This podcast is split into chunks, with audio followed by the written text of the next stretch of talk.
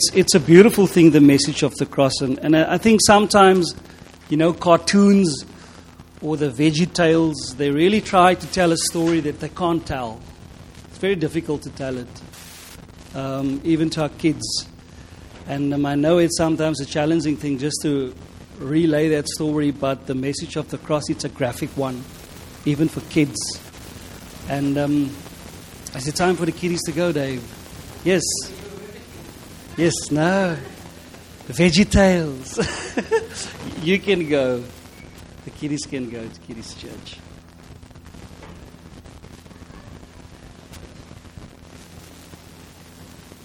Yeah.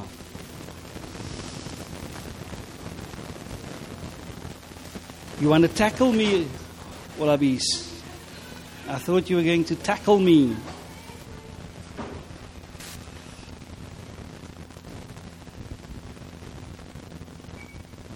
Okay. If there's one thing, one thing that I want you to take with you, if you're going to go home today, it would be this.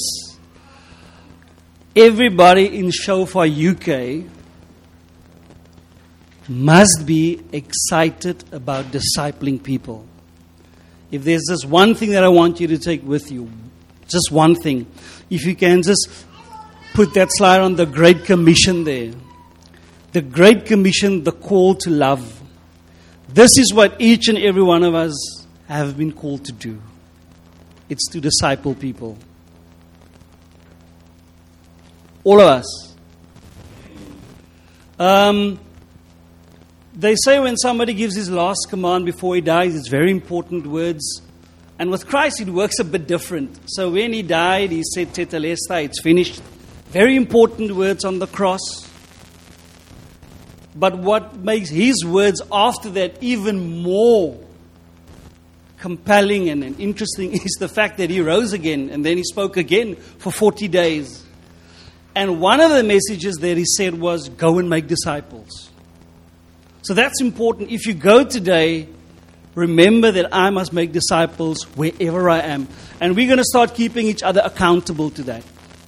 The second thing that I just want to mention, which is important to me, um, there's so much fixation nowadays around what is God's purpose for my life, what must I do, where must I go next.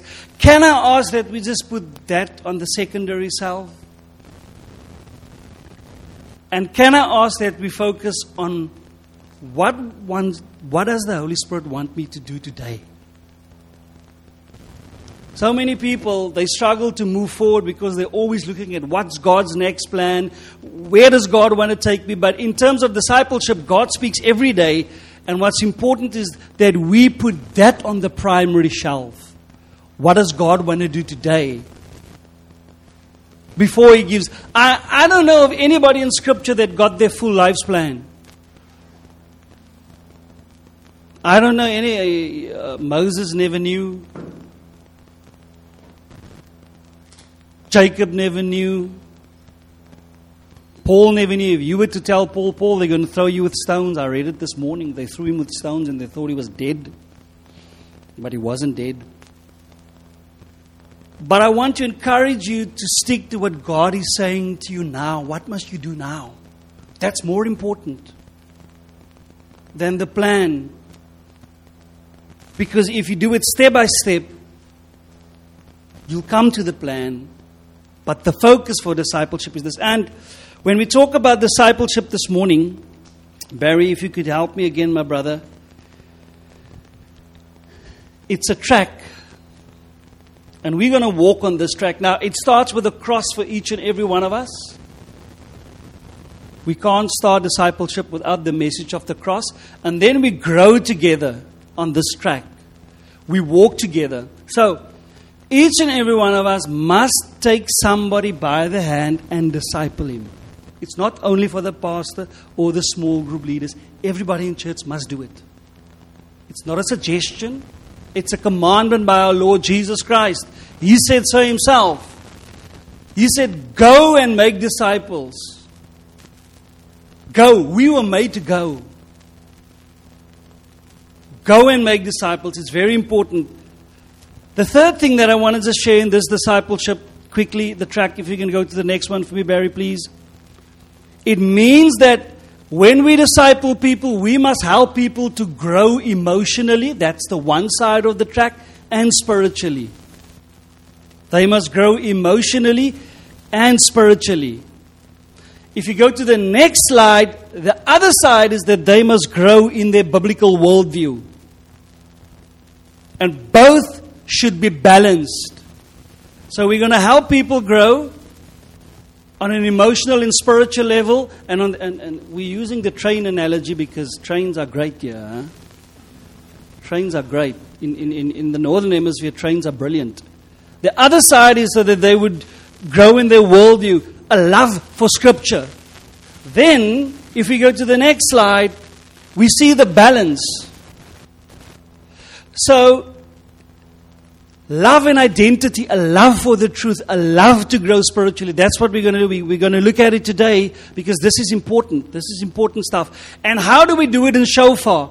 If we go to the next slide, number one, we do it through our Bible school. That's how we disciple people. Bible school one, Bible school two, Bible school three. So the trains are the way that we do it on the tracks. We're not a church with small groups, we're a small group church. We're not a church with small groups, we're a small group church. We started like Jesus started with his 12. Bible school. We do our foundations and our encounter series. So everybody that comes to the cross, stands in front of the track in the station, somewhere along the line they must get up on here. We're going to train and disciple them to become emotionally mature, spiritually mature, and in Scripture. So today we're going to look at that.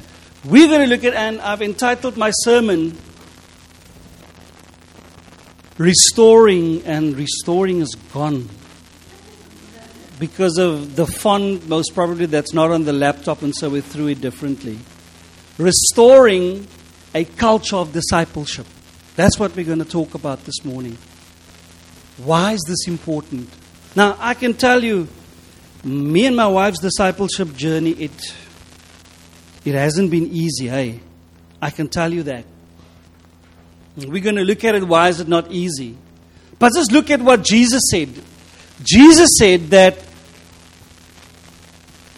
Follow me and I will make you fishers of men. That was Jesus' first challenge to his disciples. Now, this for me speaks of lordship. In other words, who do you belong to? Drop everything, leave everything. I'm Lord of your life. Follow me.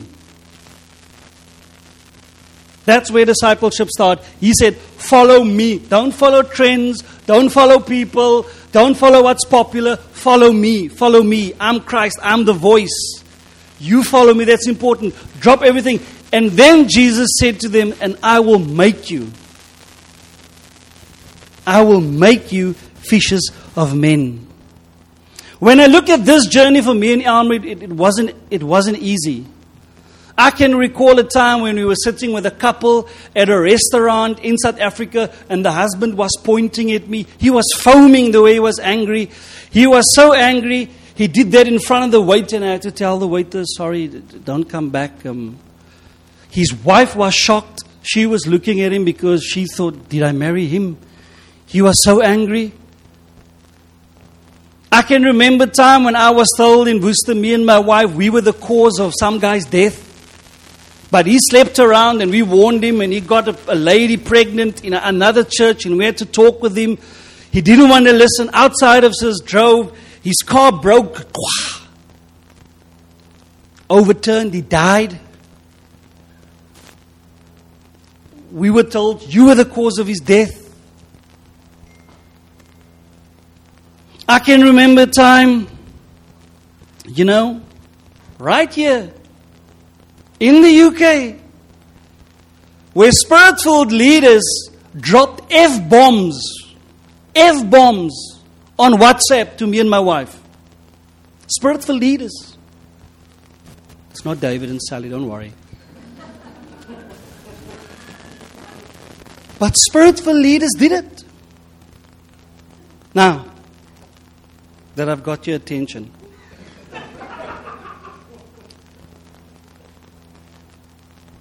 Anger, resentment, unforgiveness, bitterness wanted to explode within both of us.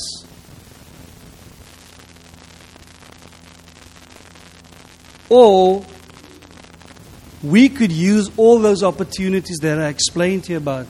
We could see it as an opportunity to disciple people. We chose the latter. I want to ask you this morning what are you going to do? That's what I want to know. God's ultimate growth goal for you and me is not so much to become a good disciple, but rather to become an effective and productive disciple maker. I can remember the guy that dropped the F bomb sitting with him in Nando's and telling him, Look, I surely hope you don't speak to your boss like that, but Christians don't do that. And I can remember he telling me, you know, um, other times I would have just walked away, but this was the only way that I could express myself. And you know what I told him? I told him, it's good. I'm proud of you. I'm proud that you don't walk away. I'm proud that you're at least sharing your heart, but just don't share it in that way. All of us are we to we're to come to a point where we're to decide if we want to be offended or walk away. Or we're to use opportunities like that to disciple people. Because this is what it's about. It's about growing. Just look what Jesus said. If we are committed to see people grow emotionally and spiritually, we will grow emotionally and spiritually. You know, it doesn't matter how much you know, how many churches you've been, how many courses you have done. But if you've never discipled somebody from being an infant in Christ, maturity, your knowledge means nothing. Nothing.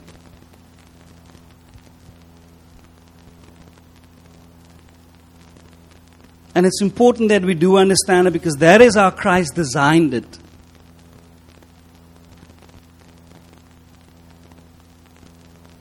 And there's so many brilliantly gifted people out there within the body of Christ, but it's so difficult for them to walk a road with people. And it's always difficult sitting down with them and talking to them about discipleship because we're talking from two different planes.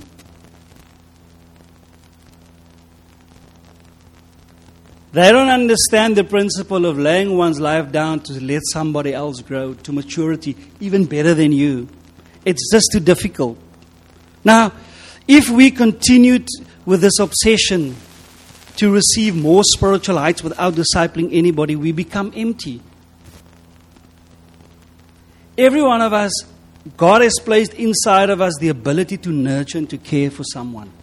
It's in every one of us. So, Secular humanism has crept into the church, and a lot of people in thinking it, it, it must be about me, it must be about me growing. It's not. It's about taking somebody by the hand. Let's read John chapter 15, verse 16. Jesus says, You did not choose me,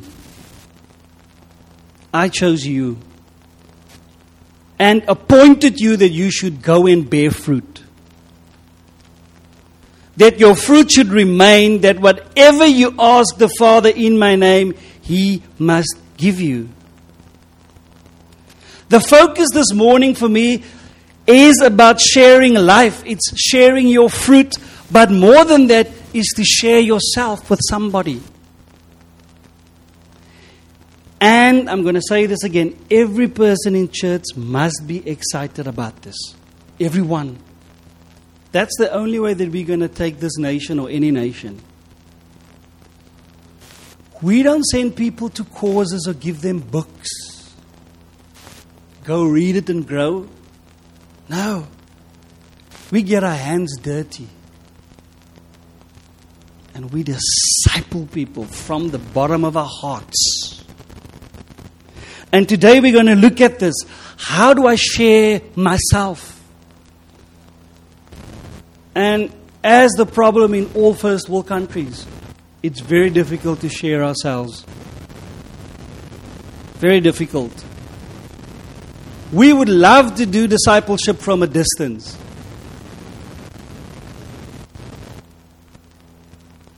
Christ doesn't do it. You see, it's the incarnation principle. Christ could have sent us a fax, hey. Christ could have sent us an email. He could have shouted, Do this, do that, but he didn't. He came himself. He came through a woman. He lived with us. He hanged out with us. He chilled with us. He visited a wedding. He visited funerals. He chilled. And I just wish so many people will get this. Seriously. In the body of Christ, God is wanting to restore this culture. It's a culture beyond the conferences. It's a culture beyond the large gatherings. It's a one on one culture where you come into my home and we work this thing out and through so that you can grow in Christ. And there's nothing wrong with the conferences. There's nothing wrong with the big gatherings. I mean, we also have conferences. The challenge is after the conference, after all's been said and done, who's going to take whose hand and walk them through? And so now, that's the standard that Jesus said he would obtain through his mercy. And it's the standard he said. Jesus said to the disciples, Come, I will make you fishers. Then Jesus says to them, Go, now you must go and make fishes. I love the way Jesus plants church. Now, if we look at Jesus' stats, everybody would say Jesus was very unsuccessful with 12 people in church. With only 12, and then one betrays him. Yo, he couldn't have been successful. Stabbing him in the back. No, Jesus, you were not. Jesus was successful because Jesus knew how to lay his life down in three years. I just want to say it, it's a biblical number. I want you to start thinking if we're going to raise leaders in Shofar, it's going to take us at least three to four years to raise a leader. There, there, there's exceptions, like the Apostle Paul.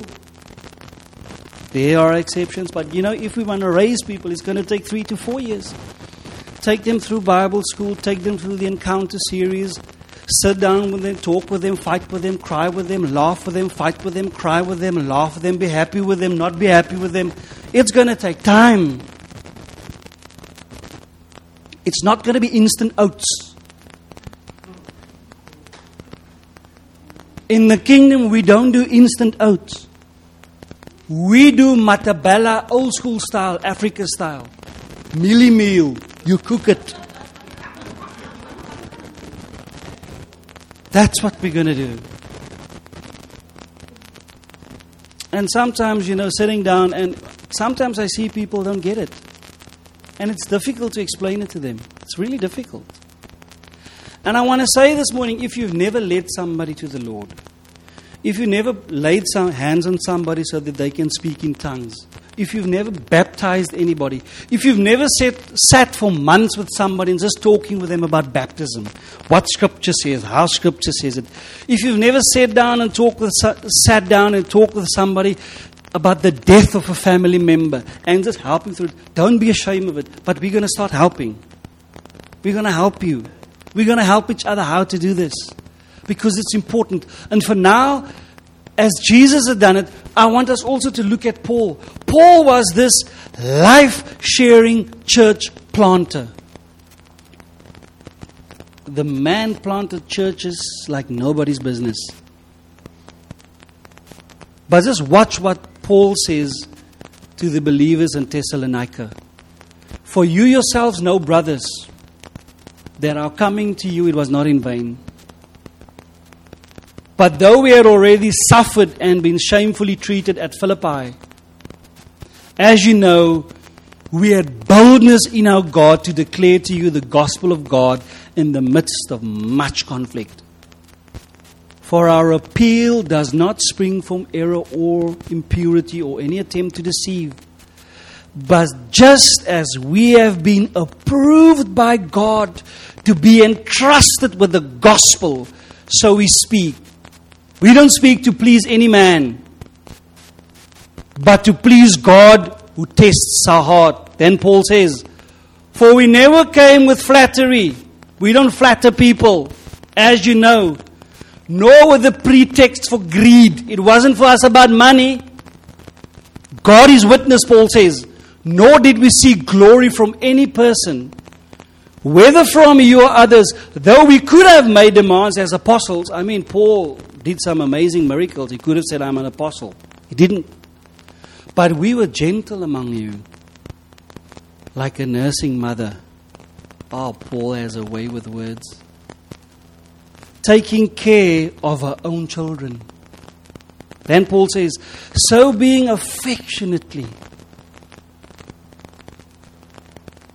we were ready to share with you not only the gospel, watch what Paul says, but also our own selves. Paul said, We didn't just preach the gospel, I gave my whole life for you. We shouldn't preach the gospel to anybody that we don't see as a potential friend.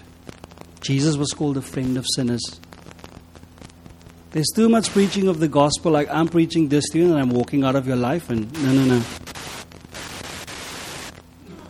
Everybody can't be our friends, but we should see them as potential friends. Because you had become very dear to us. Paul's writing to a church. For you remember, brothers, our labor. Watch what Paul says. We work night and day that we might not be a burden to any of you while we proclaim to you the gospel of God. You are witnesses and God also. How holy and righteous and blameless was our conduct. Now, these are very, very powerful things, Paul says. Paul says, even God's a witness that our conduct was holy. It, it's serious stuff toward you believers. Then Paul says, For you remember, sorry, Barry, for you know how. Now Paul turns from a mother to being a father like a father with his children. We exhorted each one of you and encourage you and charge you to walk in a manner worthy of God who calls you into his own kingdom and glory. And we also thank God constantly for this that when you received the word of God, which you, which you heard from us, you accepted it not as the word of men, but as what it really is the Word of God, which is at work in you believers. For you, brothers, became imitators of the churches of God in Christ Jesus that are in Judea, Judea. For you suffered the same things. Paul says, the same things I suffered, you suffered. From your own countrymen, as did from the Jews who killed both the Lord Jesus and the prophets and drove us out and displease God and oppose all mankind by hindering us from speaking to the Gentiles that they might be saved, so as always to fill up the measure of their sins. Paul's talking about opposition, but wrath has come upon them at last, Paul says. But since we were torn away from you, brothers, for a short time, in person but not in heart. We endeavored the more eagerly and with great desire to see you face to face because we wanted to come to you. I, Paul, again and again, but Satan stopped me. Spirits hindering Paul to go to these beloved brothers. For what is our hope or joy or crown of boasting before our Lord Jesus at his coming? Is it not you? For you are our glory and our joy. Now, that's a beautiful picture of how you lay your life down for people. And we're going to look at it. We're going to look at Paul now. The first thing that we see, Paul shared his time. Paul and his co laborers shared themselves. What does it mean when I and Paul says sharing ourselves? I thought I knew until I read Paul. So Paul says, number one, sharing time.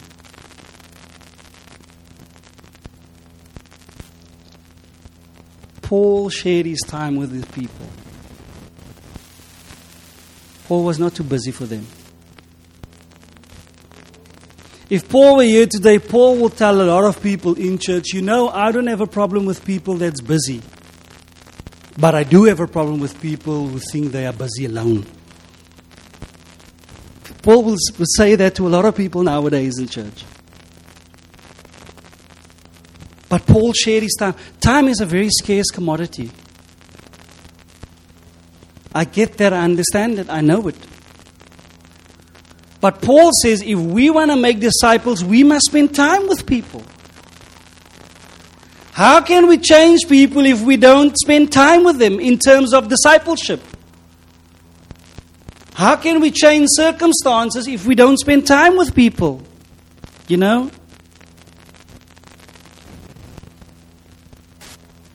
God commanded us make disciples. So if he said make disciples, we should spend time with people. You know, we so easily plan each other out of our lives. You know our calendars on these phones. We plan each other out of our lives. I've heard uh, husbands and wives sometimes talk, and then some of them would say, No, but love, we can't talk about this thing now because the calendar doesn't allow us. And then I'm like, tear the thing up, please. There's important stuff that needs to be shared now. You have time now. Share it now. Talk it through now. Why wait? Planning is a means to an end.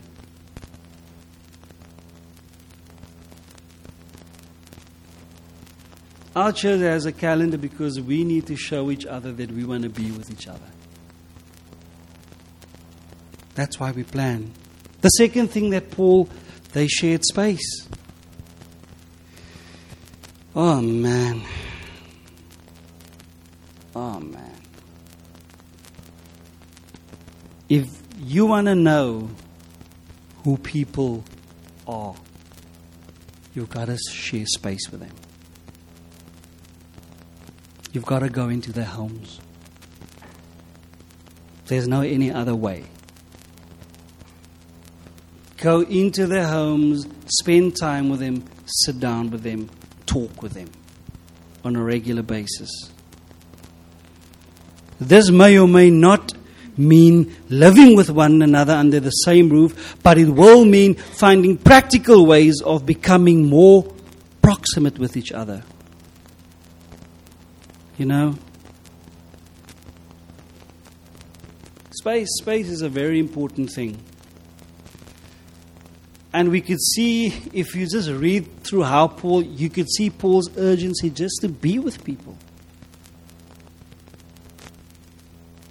Nowadays, our space and our times, the first thing that we tell people, it's off limits. It's just the first thing. I either don't have time with you or I don't have the space. And it's something about the Middle Eastern culture that we should go learn again.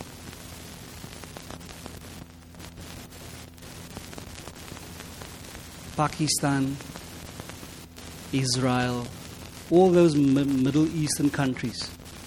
Go see how that people share space and time. Right here, you can't even rock up and surprise somebody. Surprise!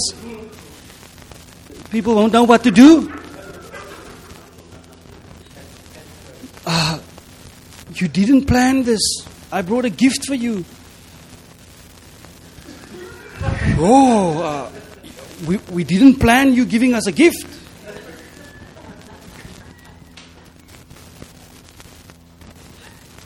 I don't know how we do it.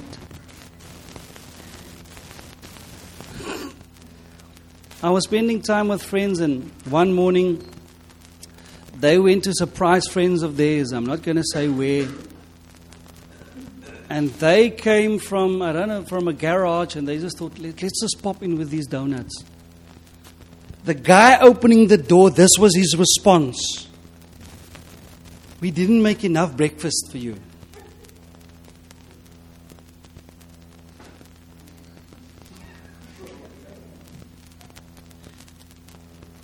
We didn't make enough breakfast for you.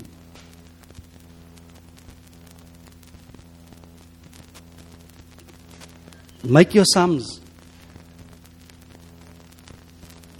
Now, that same thing has crept into church.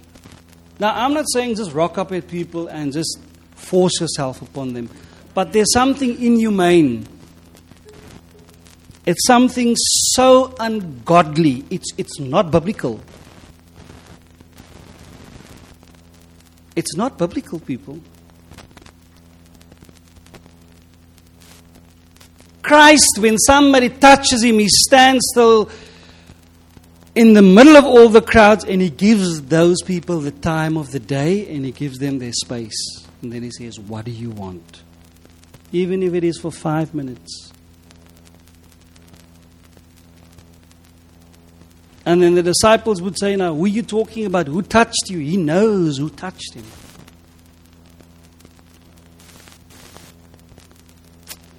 Then, sharing resources. Sharing is very important in terms of resources because that was the way that the early church in the book of Acts overcome a lot of things. They overcame poverty, overcame struggles because they could share resources, you know. Um, the fellowship of the early church was marked by how it was shared material life together. It was a very practical expression of the love, you know. So there was burdens being carried around and people could help each other in sharing say look if you now I don't know how this works, but it bothers me that scripture says no one was in need. It doesn't mean that everybody had the same salary. It doesn't mean that you didn't get rich people and poor people, but scripture is very specific. It said nobody was in need. You can be poor and don't have any need. You can be rich and always be in need.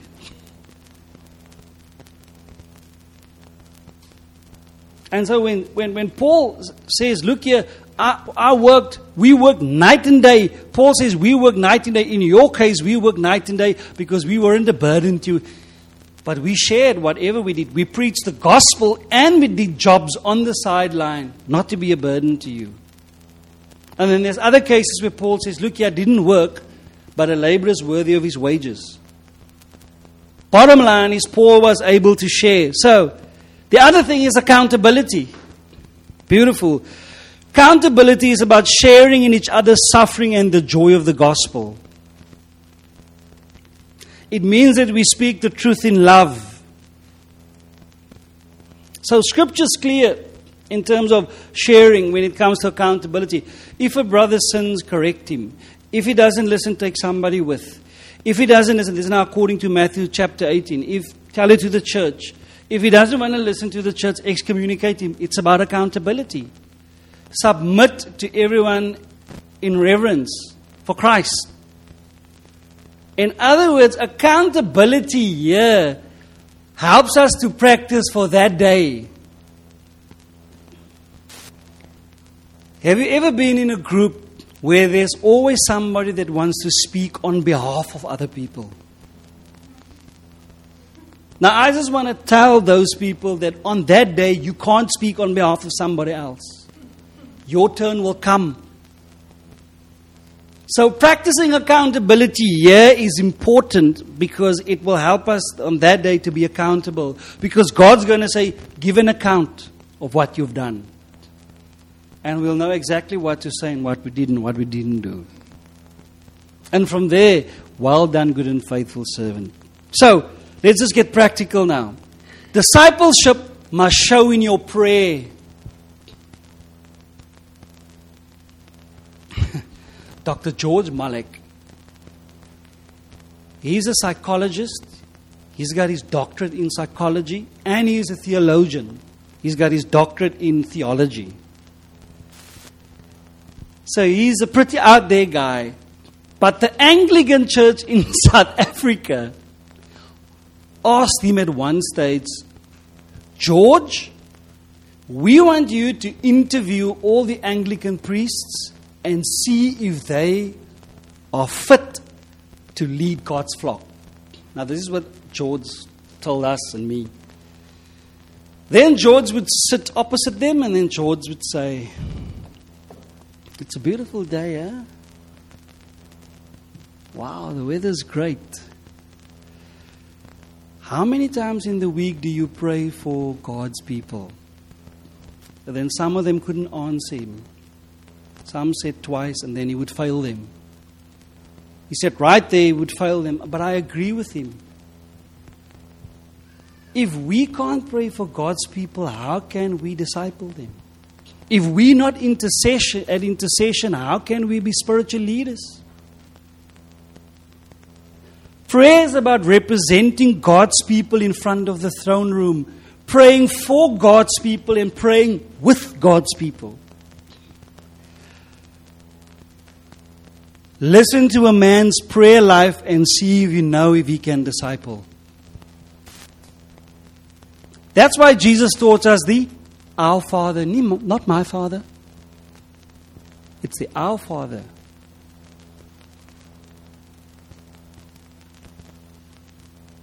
Whose daily bread? My daily bread. It's our daily bread. There's a reason. It was about discipleship. What do you study? Discipleship is about studying and what do you read?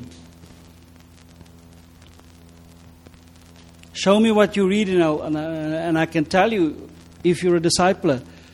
Discipleship must show in our social events. We're not just socializing, we're discipling. Discipling should show in our time and in our budget. We budget for those coffees to disciple someone. And we pay for it. Breakfast tomorrow, me and you, and in those breakfast time, one hour, we're just going to us talking and being discipling. It must show in your partnerships and your fellowship who you hang out with. Why do you hang out with them? Why do I hang out with them? Your mission. We must go on mission. In Shofar, we must go on mission because it's part of discipleship. If we're wanting to be spiritual leaders, we must go on a mission. where you cannot bank on your intellectual abilities anymore. You're out of your comfort zone, and now you have to trust God for something to happen. But you're working in a group with a group leader that gives instructions. Jesus sent his disciples on missions. And discipleship must show in your show sorry, show in your rest. Why must it show in your rest? Because I've, I've seen so many people go on holiday and then they come back and then they say, Ooh, I'm tired. And I'm thinking, Yo, yo, yo, yo, yo. So how does it work? Because because holidays is not about having a holiday, it's holy day. It's about spending time with God. Coming back refreshed. Discipleship must show in our rest, in our prayer. So sometimes people want to keep me accountable to a lot of stuff, but when I talk through these, they get offended, they don't like it. Who, who gives you the right to? Uh, and then I'm just, okay. So you want to keep me accountable to certain stuff, but I can't talk to you about what matters. So, how does that work? Can we sit and, and talk about why your prayer life, where the, why there's no existing prayer life? Can we talk about the fact that I prayed for one hour before I came into this meeting for me and you? How much thought have you put into this to ask me all of these questions? Can we talk about that? Then people are unhappy. Discipleship. To grow into maturity, we need to grow in the way we receive love and the way that we love. Paul uses two examples. So we're going to just look at being a mother, the nursing mother. It's about caring. We don't tell believers do a course or read a book, we take responsibility for their growth. Now, you can ask all the mothers everything you eat goes into the milk, goes into the baby. It works the same with discipleship. We devour the word and then we give the word in milk form to the one that's being discipled. That's how it works. The mature Christian feeds on the word of God and then shares it, shares its nourishment with a younger believer so that they can grow. That's how it works as a mother. Just that caring, the way you can, uh, when a mother breastfeeds, when she listens to a child. Now it works spiritually and it works in the, in, in the natural. That's what Paul is saying. Look here, that's how we cared for you. It, it was a gentleness. There was a gentleness with us just to see you grow amidst the suffering. And then the last one is then the concerned father. The hearts of the fathers must administer God's love. Paul says we administer love. Now, watch this. What does the father Number one, the infant receives his tender love and learns to respond with trust and affection. So when somebody just comes to Christ, it doesn't matter if they're 40, 50, 60, or 80, if they've just been saved, they're infants. In the kingdom, they're infants. So the infant then receives tender love. Because the tender love will teach them, they will learn how to respond and trust with affection. Look here, we're there for each other. It's tender love. But then the child, the person grows. The child has to learn to respond to his tender and tough love with a deep desire to please him. Now we get tough. There's consequences for what you're doing wrong. We're talking discipleship. We're talking about restoring a culture of discipleship. So now we're talking about age appropriate obedience, age appropriate discipline. Then after that, the young man has to embrace the mystery of God's tender, tough, and furious love, what we sang about. With a zealous first love response. So when you're a young man, you need to settle this. There's a zealousness, a zeal to do what God has to do because we know God's fear is God's jealous. He doesn't like to be shared. And then we come to the Father. The Father has to shoulder God's compelling, tender, tough, furious, and then injured love in responding with a deep compassion to the needs of the world around him.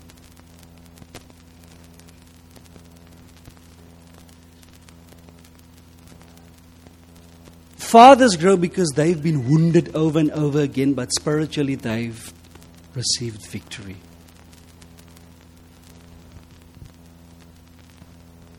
That's why they dream dreams.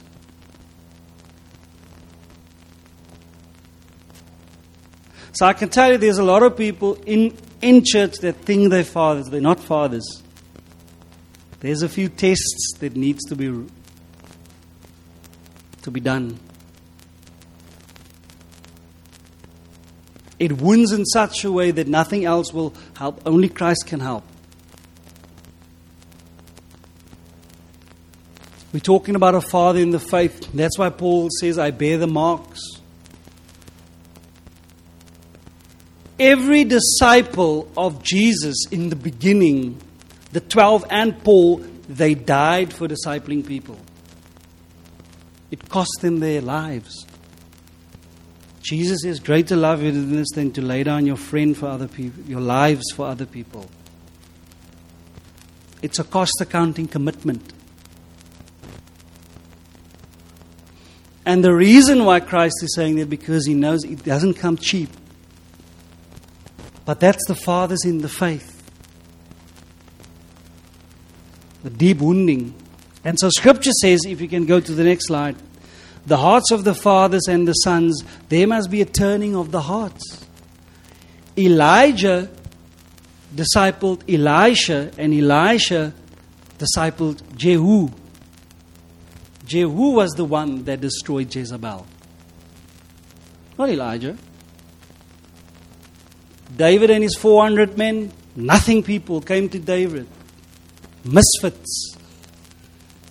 They were depressed. David took 400 misfits and he made them leaders.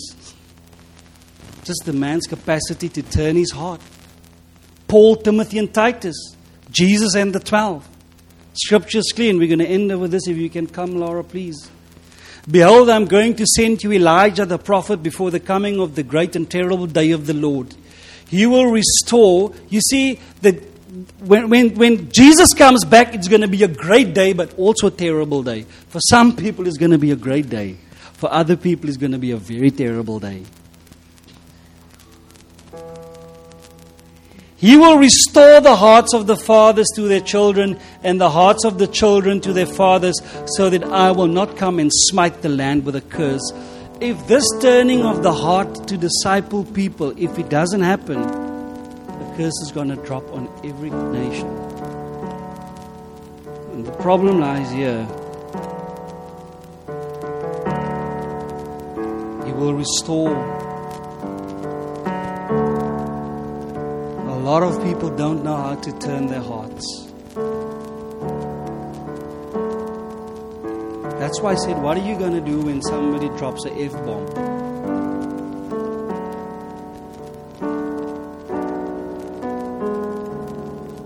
What are you going to do when my father in law blessed us with money so that we can buy a car?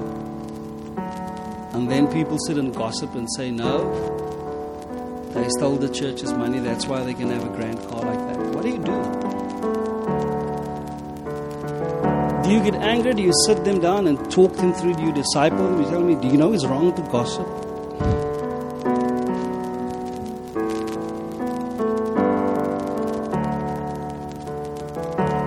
Turning your heart in impossible situations.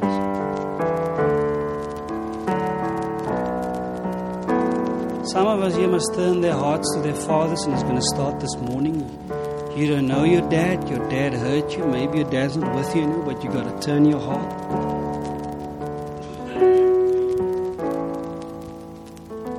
Because all sons must become fathers. All sons must become fathers, and only a son can become a father. Some of us here must go and back and revisit our principle our boss that we work for, and we must turn our hearts toward our boss. And it's very difficult. You don't want, you hate him, you don't want to do it. I don't want to go to him. I don't want to turn my heart. But we're talking about discipleship this morning to the best of your ability. Some of us here must turn our hearts to HQ. I'm saying it there up front, and our leaders and our pastors. We're talking about turning of the hearts. We're talking about the ability to go and bear yourself in a humble position to say that I want to make this right, even if you don't understand it. I want to turn my heart. I want to speak life. Some of us don't even know our fathers. Some of us has been verbally and physically abused by our fathers. And we've got to turn our hearts.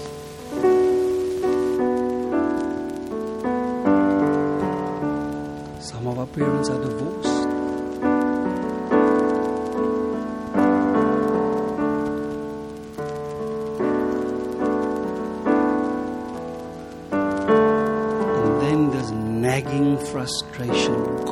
Why doesn't this thing want to be removed from my heart? I struggle to relate. I struggle to connect. I feel agitated and irritated. It's about the turning of the heart. It's about discipleship. It's about the ability to go into a, you know, to trust God for money is fine. We can trust God for money. We even loan money, you know, borrow it. Money. When we need food, we can make a plan for food. But when you walk into that hostile family situation, and we have to talk about the things that matter. When we walk into that room with that leader,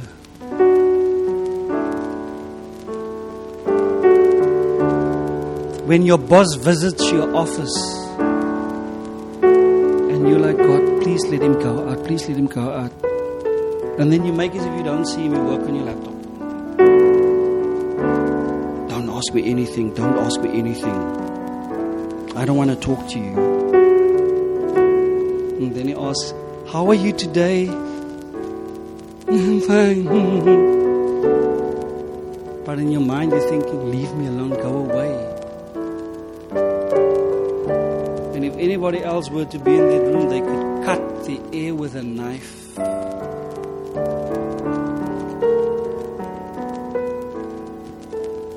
I'm talking this morning about discipleship. And we are going to stay committed in Shofar UK to train people to become spiritually and emotionally mature and to love the Word so that we, like the Apostle Paul, like Jesus, like James, like Peter, like David, like Moses, like Joshua, all the great men of God have the ability to turn their hearts.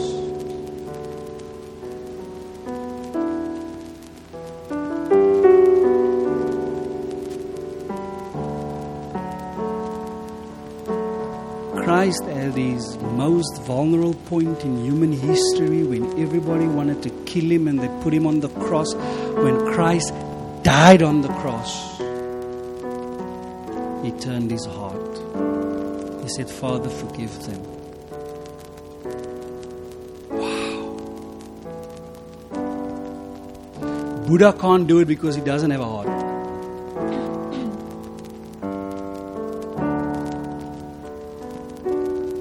In Islam, you must do works.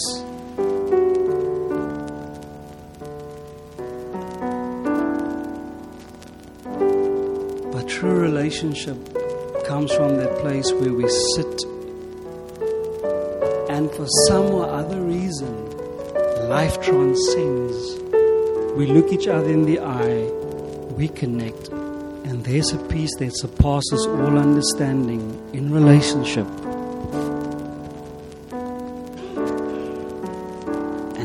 Changes.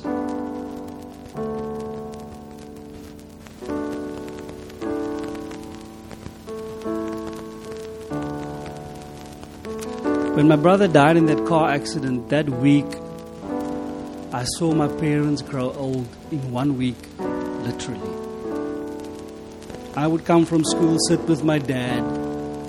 He would eat, and then he would freeze. He would look at his food, and I would eat. And I couldn't talk with him. I, I didn't know what to say. The best that I could do with this it was, Dad, you must eat, eat. Oh, then he ate. I didn't know how to turn my heart. I can remember the, the people that wanted to put my brother behind the wheel, although they were witnesses, because the boy that drove father is quite high up in the traffic department. So they wanted to put my brother behind the wheel. But three witnesses testified that my brother didn't drive that car. Then you walk into the shopping center and then you know what they're doing and they're smiling and they're giving you hugs and you're like, yo. You're wanting to put my brother behind the wheel, but, but you're smiling. And, and, and, then, and then when you get saved and, and you understand the principles of sonship, then you can look people in the eye just say them by name. And I'm going to use name now, David, because it's, it's safer. Uncle David, you, you don't have to give me a hug every time that you see me. It's okay. I know and you know. All that I want to say, I still have respect for you. Don't worry. And it settles it right there. Settled. You know, they know, the cross know, Christ knows. There's some men here, you've been choked by your dad. I can see this picture. You've been choked by your dad and beaten up, locked up. Christ is wanting to restore the turning of the hearts. Let's pray. Father, we want to be serious about discipleship. We want to be serious about the turning of the hearts.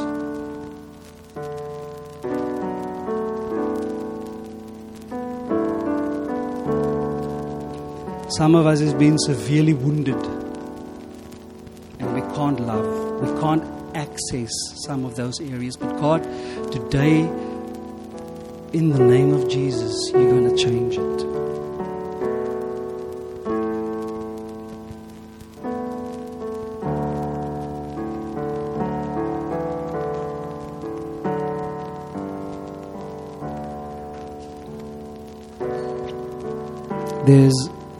People here this morning, you actually want to take your life.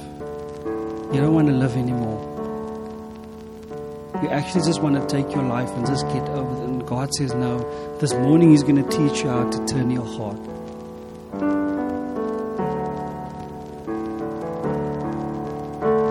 There's people in the room that needs to turn their heart to their spiritual leaders. You can only talk business, but you can't connect in heart. There's some of us that even don't know our fathers. And at this stage, we need a father figure, and God was wanting us to, to show us how to turn our hearts. There's some of us here, we can't turn our hearts toward our kids. We're angry with God for the way our kids are.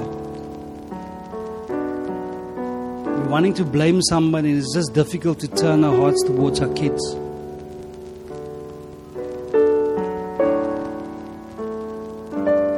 If that's you this morning, I want you to come forward. We're going to pray for you. We're going to trust God to break that hard soil so that He can give each and every one of us a heart of flesh again, just to see and hear, so that we can start discipling nations. If that is you this morning, I want you to come. The difficulty and the challenge of turning your heart. Christ is wanting to meet you here.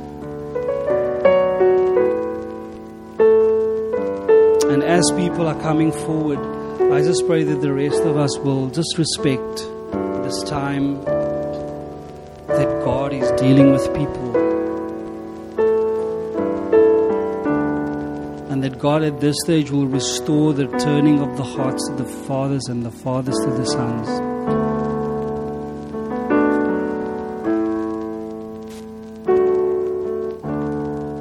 And that we will be serious about our discipleship mandate. Greater love is no one than this than to lay down his life for his friends.